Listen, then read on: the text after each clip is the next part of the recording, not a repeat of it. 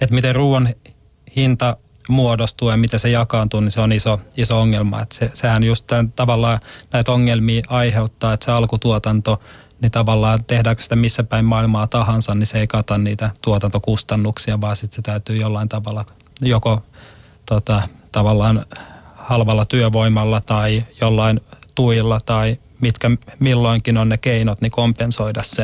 Ja se aiheuttaa sen tavalla, että se niin on tuo, tuotteita markkinoilla, joilla ei ole sitä oikeaa hintaa. Ja toisaalta ajatellaan, että se pitäisi olla ympäri maailmaa se hinta samanlainen. Ja tällaista, niin kuin, tämä keinotekoisuus aiheuttaa ne tavallaan ongelmat, että oikein missään ei ole kannattavaa tuottaa sitä ruokaa, vaan se saadaan kannattavaksi vaan sitten tällaisilla niin kuin riippuvaisuustekijöillä, niin kuin tuet tai sitten orjatyövoima suunnilleen tai mikä hyvänsä missäkin sit on.